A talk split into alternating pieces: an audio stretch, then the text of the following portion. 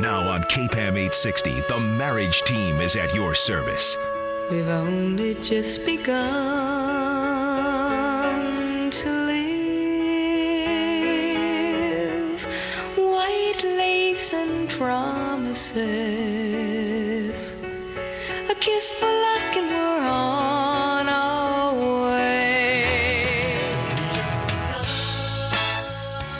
are more complicated than getting relationships right. And here are marriage coaches Al and Autumn Ray to empower you for a winning marriage.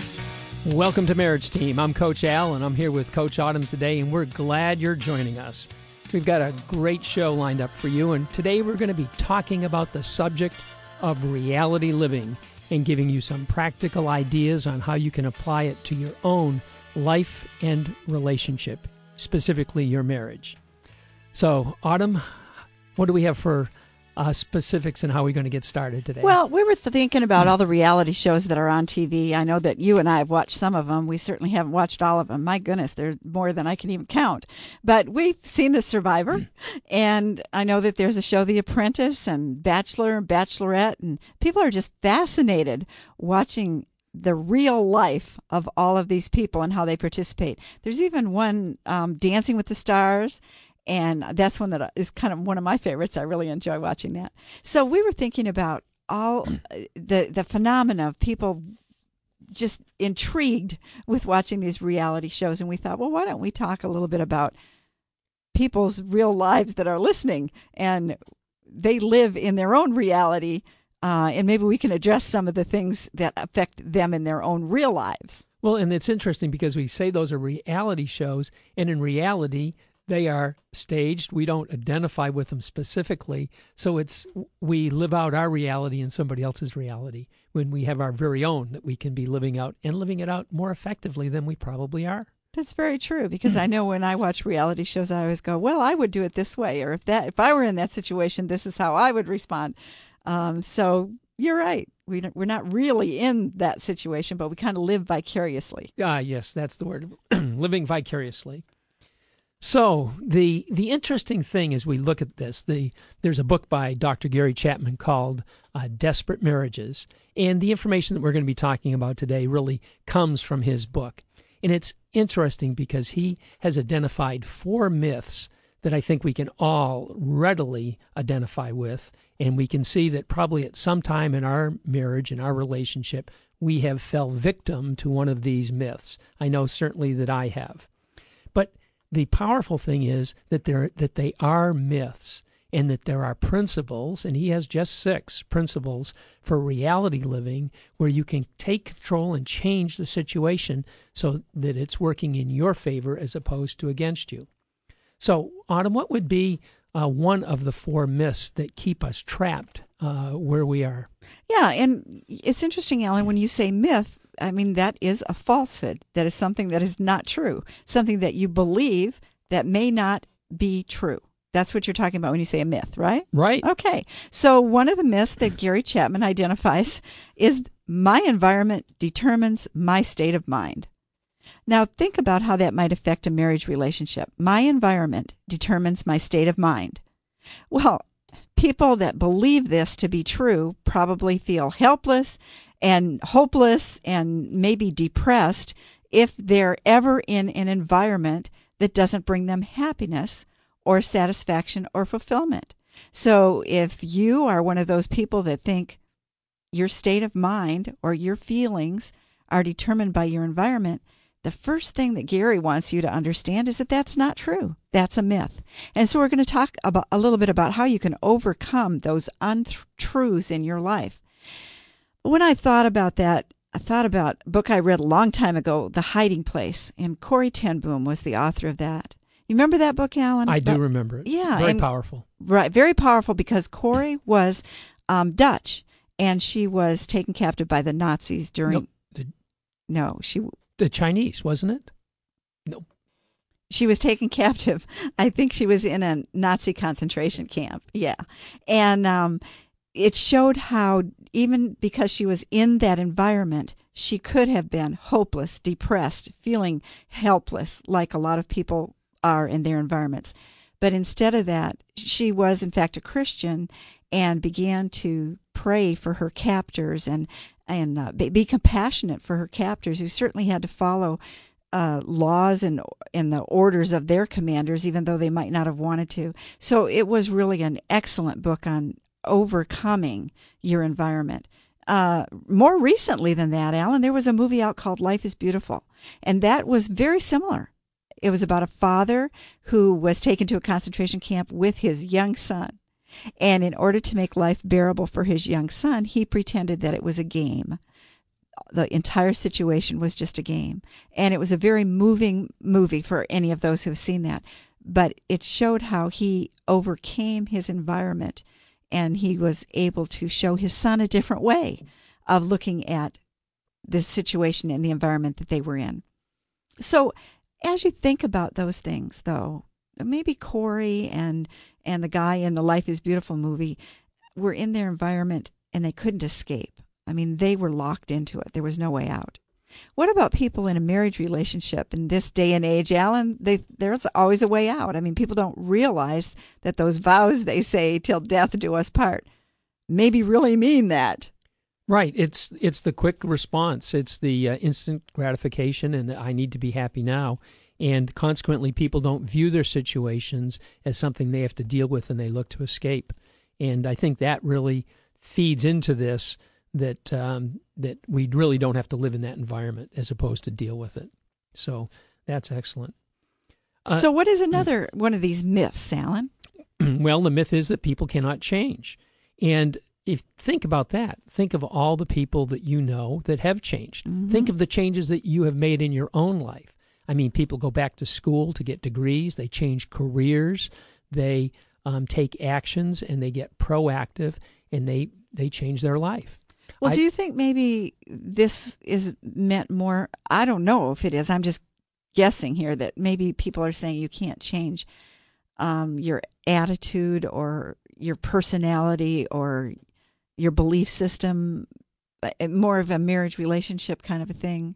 The reason I ask that, Alan, is because I hear so many people on the radio talk show hosts go, Well, you married the guy. You know, he was a philanderer when you married him. How can you expect him to change? Or, you know, she was a spendthrift before you married her. You know, of course, she's going to spend all your money now, and people don't change. I hear that a lot. Right, we do hear that, but it simply isn't true. It's a myth.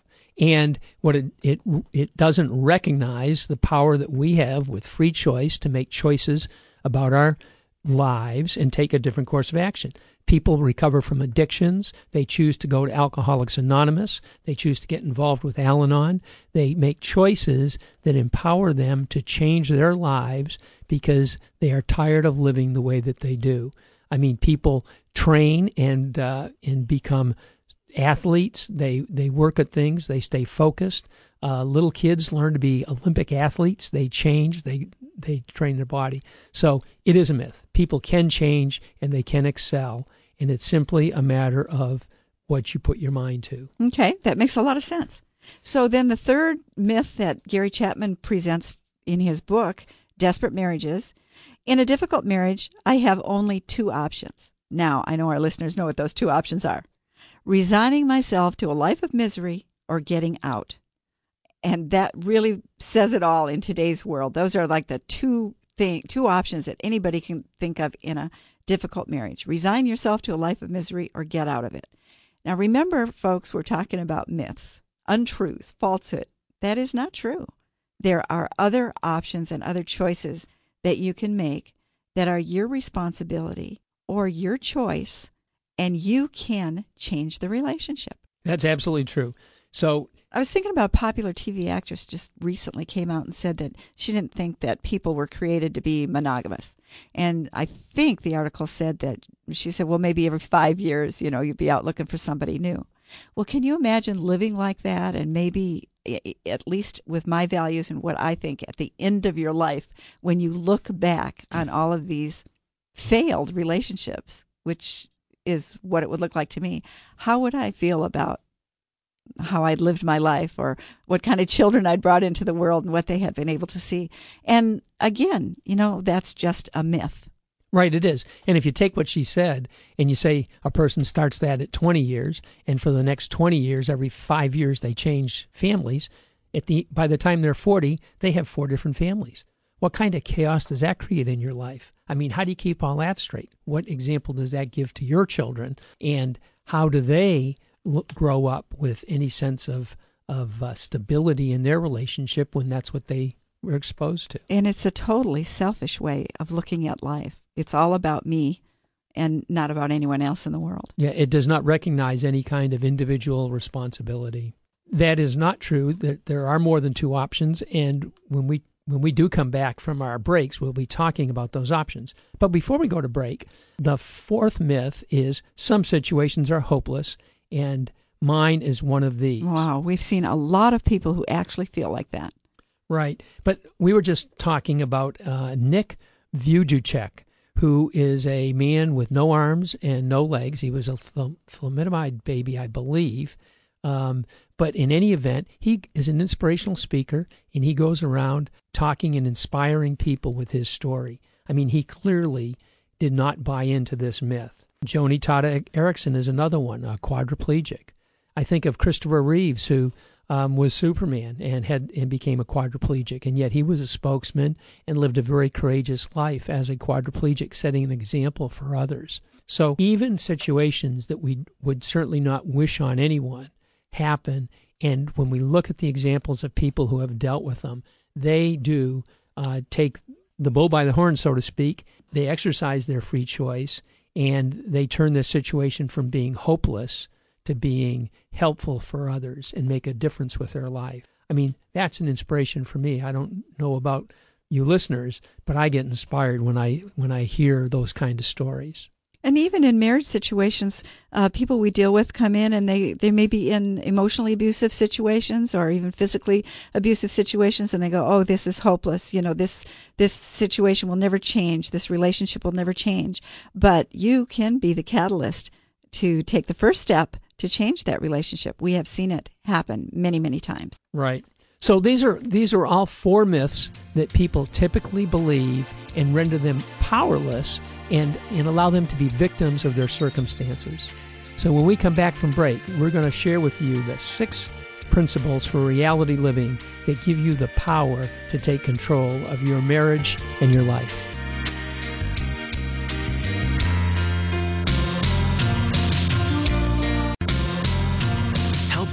Marriage is right here with coaches Alan Autumn Ray, the marriage team on KPAM 860. Okay, you're coming back to Marriage Team after break, and this is Coach Autumn. I'm here with my teammate and also my husband, Coach Al, and we're talking today about reality living. This is where you live in your life, not like those TV shows that you watch and live vicariously, but this is your life.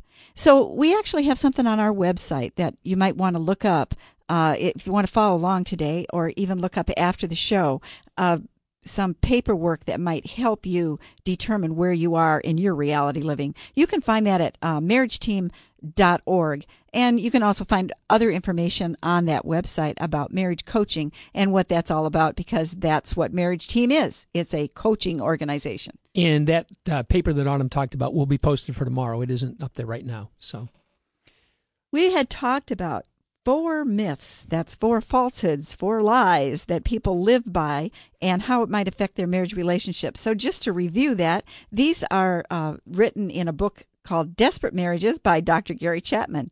Wonderful author, also did five love languages books. So, the four myths my environment determines my state of mind, people cannot change. In a difficult marriage, I have only two options resigning myself to a life of misery or getting out of it. And the last myth some situations are hopeless, and mine's one of those. So if you're living by any of those myths, there's hope for you. You can change, you can escape. Isn't it amazing? You're the one that has the power over that. So now let's, let's look at some truths. Reject those myths. Let's believe the truths that we're going to talk about next. What's the first one, Alan? Well, the first truth is I am responsible for my own attitude. And it sounds pretty straightforward, but when we think about it, we do let uh, our environments, I let my environment many times affect my attitude, and I have to check it. It's, I think it's natural that we do that, but I need to tell myself that I am responsible for my attitude. Life will deal me traffic jams. It will deal me uh, misfortunes, sickness, unexplained uh, tragedies, and it is I that choose how I'm going to respond to them. And you may even be married to someone who doesn't meet all your needs. Can you imagine that? Someone who doesn't meet all your needs? Well, we all have a lot of needs, and I think that's probably the norm. we see it all the time. People that come in and think that this person they married should be everything perfect. And certainly none of us are. We could never live up to that. So it's not the other person that's responsible for your attitude. They don't make you sad, they don't make you depressed. Their actions are not the cause of your feeling the way you are. You are. You're responsible for that. you get to choose. And let's just take a, a an example that might help bring this to uh, life. Um, your electric, you know, you're out of work. Uh, your electricity has been turned off, and uh, you know you're really struggling right now Because they failed to pay a bill? Is because that- you failed, oh, failed to pay a bill. Um, so the one view of that is this is horrible. We don't have any TV, and we have nothing to do at night. I couldn't be more miserable. And if you tell yourself that, that is the way you will feel. On this, on the other hand, uh, a person could look at it, say, "This is great. We talk together more in the evening. We go to bed earlier, so we're better rested, and um, we just we feel better about ourselves." You know, it must have been nice to live back in those days when you didn't have all these electronic things and you got a good night's sleep. so, it, you see how it's what we tell ourselves. It's our self talk that really controls how we're going to end up feeling about a situation. You know, attitude is really an interesting thing. I see a lot of people. In fact, I just saw somebody, a, a parent, in a grocery store this morning. There was a little three-year-old girl who was like sitting on the floor and she didn't want to move, and and her mom says to her, "Well, we're not going to go swimming if you don't change your attitude." And I thought, how difficult is it for a little three-year-old to change her attitude? How difficult is it for us as adults to change our attitude? And yet, what do we teach people? Our children even when they're very young we don't teach them how to we just say change your attitude Right. And what did the mother really want? she wanted behavior change Right. i believe She wanted her daughter to get her little butt off the, off the floor and walk with her where she wanted her to go. And that's easy to do, relatively speaking. right so if you'd said this is what i want you to do is get up off the floor and you know follow me it might have been easier to do than say change your attitude Well, when somebody says change your attitude, you think, how do I do what? What is my attitude now? I mean, it's nebulous. It's it's not concrete. It's it, it's squishy. Well, that's kind of what I was thinking, though. If, if as parents we raised our children with the idea of moderating our attitude and thinking about, well, what is my attitude? Oh, and I'm responsible for that. So I can say, I choose to be happy. I choose joy. I choose to be satisfied. I choose to look at the other side of this particular situation that I'm in instead of the negative situation that I'm in. Even, even as parents, if we taught our kids how to change our attitudes, we could have different kinds of adults. Right. And it does come down to the self talk and mm-hmm. what you're thinking and telling yourself about the situation. So it isn't that hard to be responsible for your attitude. It So what makes it so difficult? I mean, you you don't think it. You say it's not too hard, but I know a lot of people that come to us with marital problems, and the first fifteen sentences out of their mouth are, "If my spouse would do this, or she does this, or he does this, and they won't change, and they're not sorry, and they're Well- not remorseful," and well, let me explain what I meant. okay, It is it is hard, but it is simple. The concept oh. is you know all you have to do is tell yourself something differently about the situation you're experiencing. Look at it from somebody else's eyes, and when you do that, you can you can affect your attitude by what you're telling yourself about that.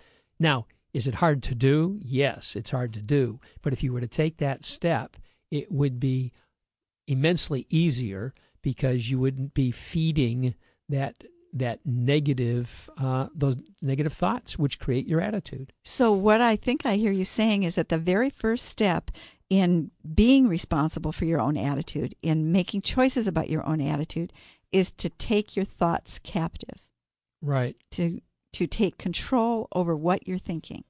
And in an early conversation, as we talked about this, you made a comment that you know when when you're in a bad mood, when your attitude's starting to get bad, you turn on music that you enjoy, and it uplifts your spirits. So there are actions that you can take that will help you to to reframe your thinking and get positive focused as opposed to negative focused. You just have to be keyed in to when you begin to feeling negative. You can s- use some kind of magic word. Stop. Wait. I have control. Uh-huh, I'm. I have the power. or whatever it is that that you need to say to yourself. Right. So I am responsible for my own attitude. You can take those actions and you can start to change your attitude and as you as you change your attitude it makes it easier for your behaviors to f- to fall in line with what's going to be in your best long-term interests. Now, the the next principle is my attitude affects my actions. Now, that is in fact what often happens. Um, if you have a bad attitude, then it is going to be much easier to follow through with actions that are that support that attitude. Right, like my little three year old who was sitting on the floor stubbornly refusing to follow her mother. She wasn't feeling happy, so she was going to behave badly. Correct. And and it just plays out that way. So the Well, it does. It plays out that way in our own marriages. If we're not feeling happy, we're going to behave badly. Well, in not only marriages but all our relationships. If we get mad at a coworker, if we get mad at at our kids, you know, we treat them differently, and and we allow ourselves to do it, and we justify it by um, by their behavior and not taking responsibility for our attitude and our behaviors. So, when we have a positive attitude, we look for opportunities to build people up, to make things better, to help out. Conversely, with that negative attitude, we find ourselves tearing others down, being critical, and feeling depressed. So, just listening to those words, feeling critical, being depressed, or feeling happy, being productive, I mean, which would you rather have in your life? Of course, I would rather have the feeling productive, feeling happier. And when you tell me that it's my responsibility, I have the power to change that. I really like that. I don't have to depend on someone else. Well, and, and what goes right along with that, I mean, we have the power, but think about it from a personal perspective. Who would you seek out as a friend? Somebody that had a bad attitude or a good attitude and was uplifting and positive. Who would you want to have as your boss or Mhm. your supervisor? And for those of you who might be supervising other people out there, who would your people prefer to have as a supervisor?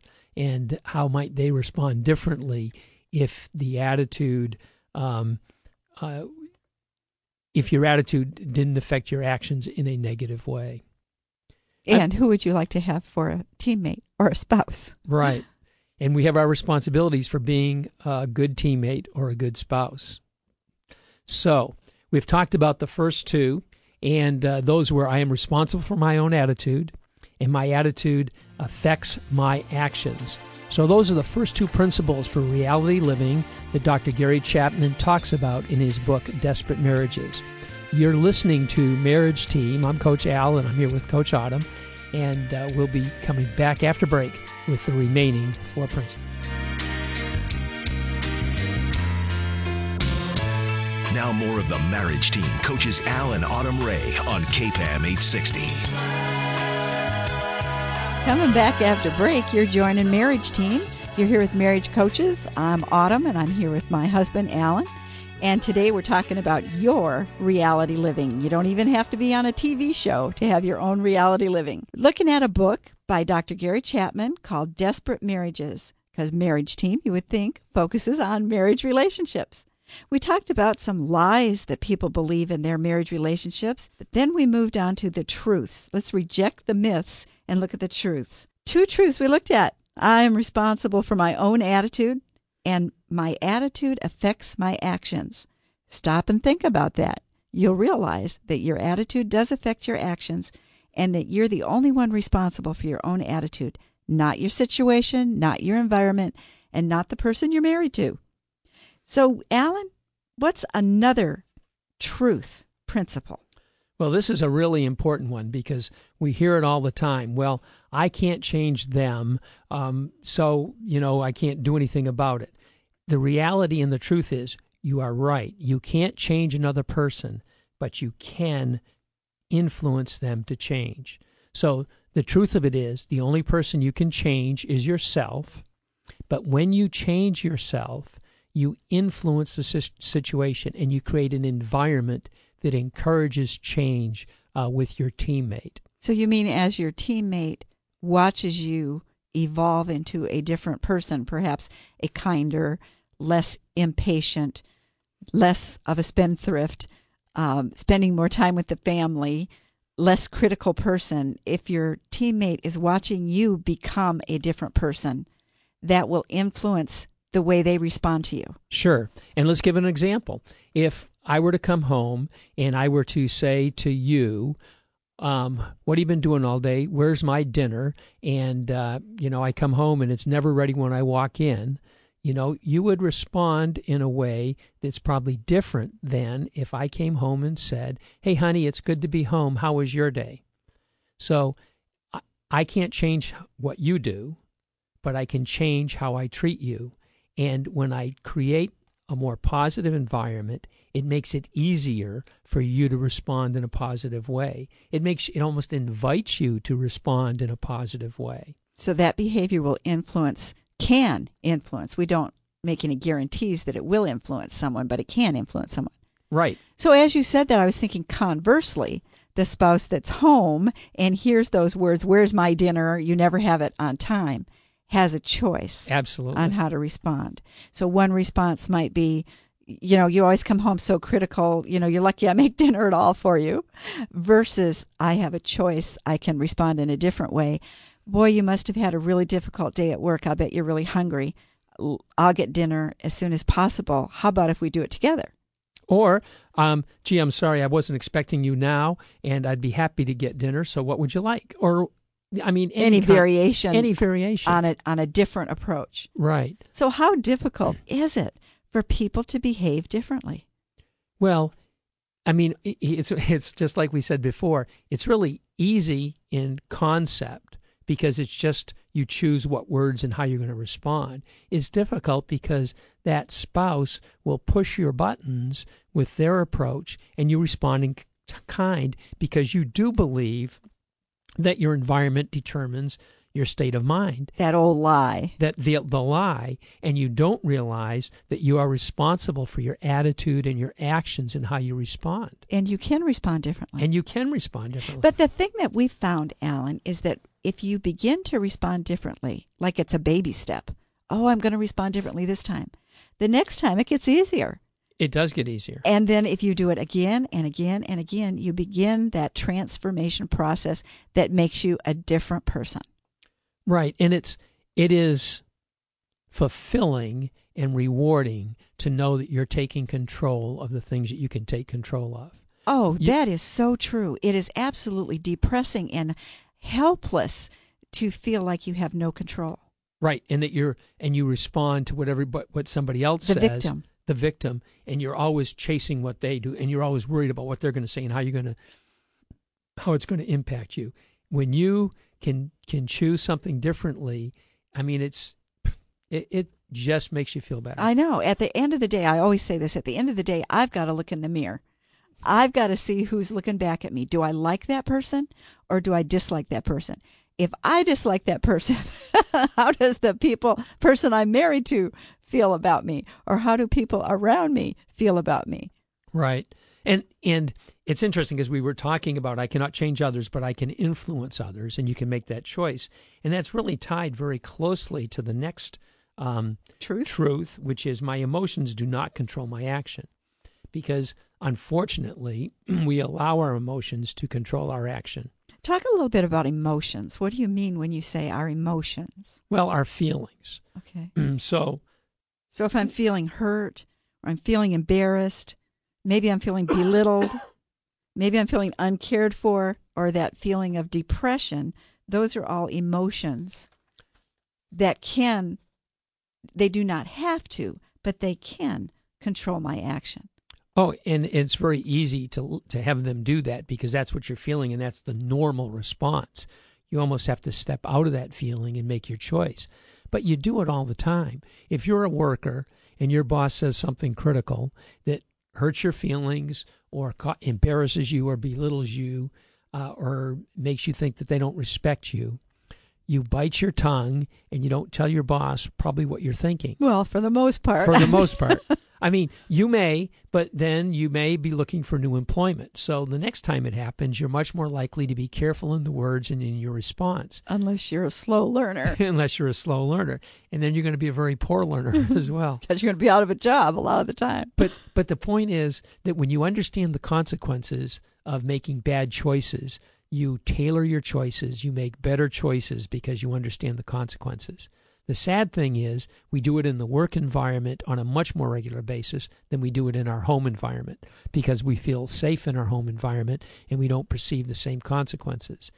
But for those people that we have coached that are going through divorce and have spent several thousand dollars on lawyers, it can be costly uh, to allow your emotions to run wild and to not take control, uh, just the way you might do in your own work environment. So rather than letting your emotions control you, how do you take those emotions captive? Well, um, Again, I think it's choice it's and recognizing that you have a choice.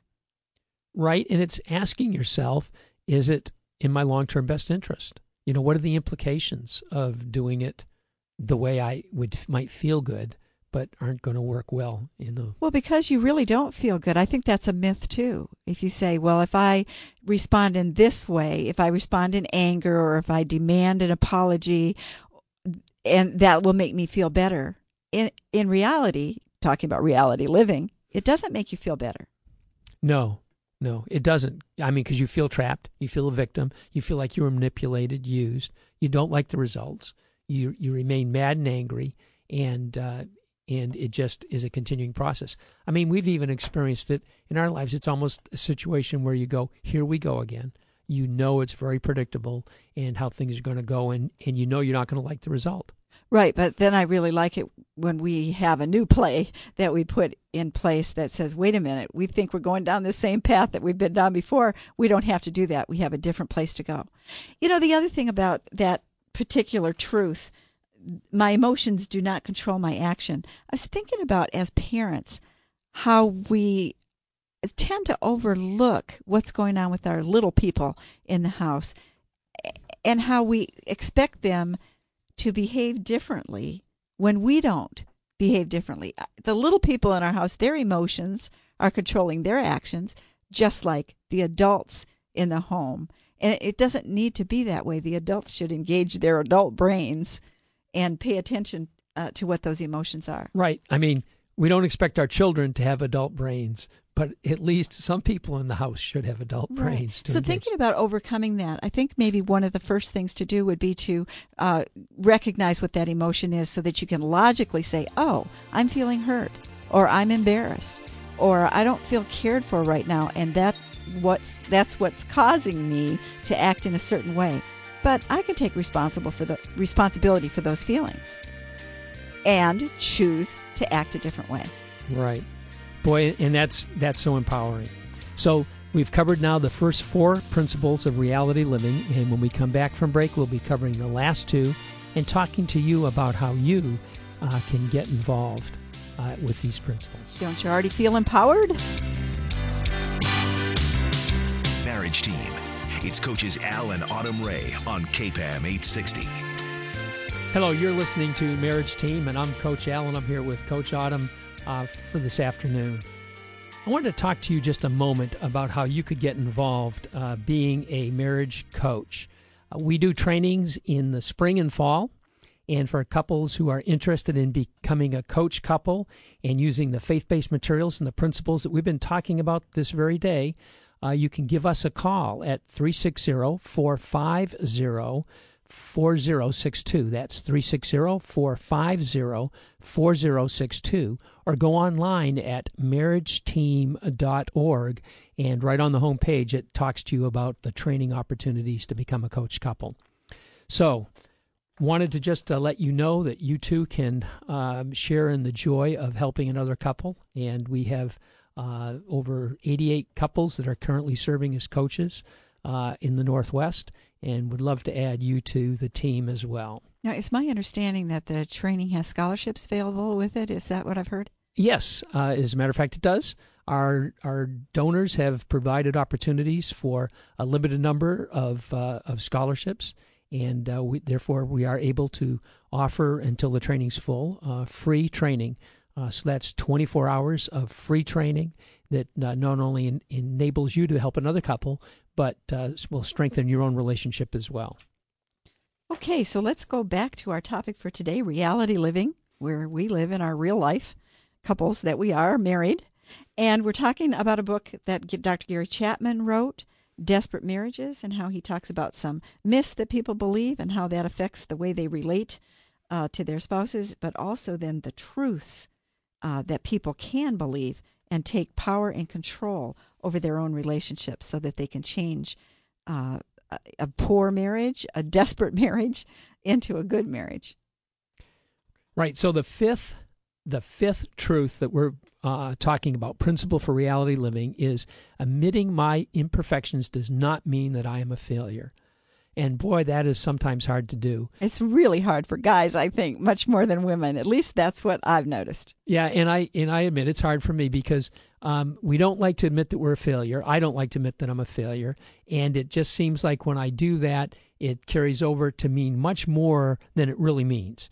But That was interesting that you said that. Did you hear what you said? I did say I, I did Yeah. I didn't say I admit my imperfections. I said I admit that I'm a failure. Bingo. because that's how I often think and tell myself. So if I mess up, if I have an imperfection, I view it as I failed to live up to what I should be doing. And, you know, that's my own self talk. But in reality, the reality of it is we all have, we are all self centered. We all care about our own feelings and emotions before we care about somebody else's. And um, when we act in our self interest versus our teammate self interest, it means we're apt to hurt them. So that would be a failure on my part. But that does not mean that I am personally a failure. I am very successful in a whole bunch of things in life. And just because I screw up in one does not mean that I'm a personal failure. So we need to take uh, encouragement from the fact that this principle is the truth. Admitting that you made a mistake does not mean that you're a failure. Now, do you mean admitting that you make a mistake to yourself, or is it important that you admit your mistakes to your teammate? I think, and I believe what Gary Chapman's talking about is it's important to admit it not only to yourself, but also to your teammate. Because unfortunately, our teammates are not mind readers. And if we act like we have a haughty attitude and better than thou and everything, that's the behavior that our teammate is going to see. And it's not going to be creating that environment that is going to influence change. But think about it when somebody says, Hey, I'm sorry, I made a mistake, you know, it takes it takes the edge out. You don't want to attack. You don't want to have to prove yourself. It creates an environment, like we talked about in the earlier principle, where you can influence positive change. So it is very powerful in admitting your imperfections and realizing that you can do that without being a failure. So, why do you think people have such a difficult time admitting their imperfections? Well, I think it comes down to is that we we tend to keep score and we say, well, she is worse than I am. I did this, but she did this, this, and this. And of course, we don't see the this, this, and this that we did because we're not looking at it from our teammates' perspective. But we tend to keep score, and therefore we tend to put ourselves in a in a favorite light. So we want the other person to admit more than we're willing to admit, um, and take more responsibility. So, I think what you're saying is it's really important to be a little introspective. Maybe take some quiet time and sit down and say to yourself, Gosh, you know, what do I do? What's my behavior? What's my attitude? What are my imperfections that are affecting this relationship? And how do I admit them openly to the person that I'm married to? Right. And you ought to understand that one person probably has a few more than the other in this in any particular situation where they may have been a little bit more egregious in their behavior. But you screwed up too. You did something that contributed to it. So when you just own your little part, it makes it easier for your spouse and teammate to own their part, which is really what it's all about, creating that positive environment for change. And you know, the irony behind that is when you begin to admit those imperfections to each other, that creates intimacy. That that creates intimacy. Go ahead. that just creates intimacy Oh, that- in the relationship when you open yourself up to sharing imperfections about yourself. Right, and it invites the other person to do the same. Right. It's very, very uh, empowering and encouraging. So, we have one more, if we- I remember correctly. Right. And the the the sixth and final one is that love is the most powerful force for good in the world. And uh, let me define that because I think our society has a different perception of what love is. Love is a commitment, it's a decision. It isn't a feeling good about somebody because we may not feel good about about a person, but we can still show by our behavior and our action that we care for them. Would another word be compassion? Could you use the word compassion? Sure. Is the most powerful force for good in the world. The only reason I say that, Alan, is because you know I have this hang up on the word love. People just misconstrue it so much in our society. And love to most people means that infatuation feeling uh, when you're in the dating stage or uh, you know what I mean? That that kind of everything's perfect feeling. Right. And and we confuse that. and and people can define it and change the say it's a commitment but i still think that it has that connotation so i don't know i kind of like the word compassion Well, and we choose to we choose to be compassionate. We Mhm. choose to uh, show empathy. We choose to come alongside to help somebody out. I mean, there are a lot of times when, well, I notice you, Autumn. Eh, there are a lot of times when you're tired, but one of the kids will have a request or something, and you'll go out of your way to to meet that request or to meet that need. So you show compassion. You put their needs above your immediate need to be a good mom, a good grandmother. i think that's why i like the word compassion better than love in these situations because compassion seems to be other oriented and love people construe to be oh i need to be loved or i need to feel love Right. So the important thing is here love or compassion is a choice. It's not a feeling because even when you don't feel like it, again, you can choose your behavior, you can choose your attitude. You may not feel like it, but you choose to do, to take the high road, to do what is in your long term best interest. So always thinking of uh, the other person or putting other people first is kind of what you're saying is the most powerful force for good in the world. That is uh, what uh, Dr. Gary Chapman says is the most powerful force. And he says it's the basic, uh, humanity's basic, deepest uh, emotional need is to have that feeling where somebody really cares about me as a person. And if you give that care to another person, It makes it, again, it's that ironic thing that occurs. You feel better. you feel better and you create the environment which is influencing them to go ahead and change. These were great uh, principles, Alan, that we shared today. I really got excited about taking some control and some power. Right. And it's the the principles we would challenge you this week to take one or more of these principles and to implement them into your relationship and see what kind of positive change you can have. And you could let us know. We'd love to hear those stories. Uh, you can send us an email at info at marriageteam.org. We'd love to hear about your successes. You too can have a winning marriage. Until next week, this is Coach Al and Coach Autumn.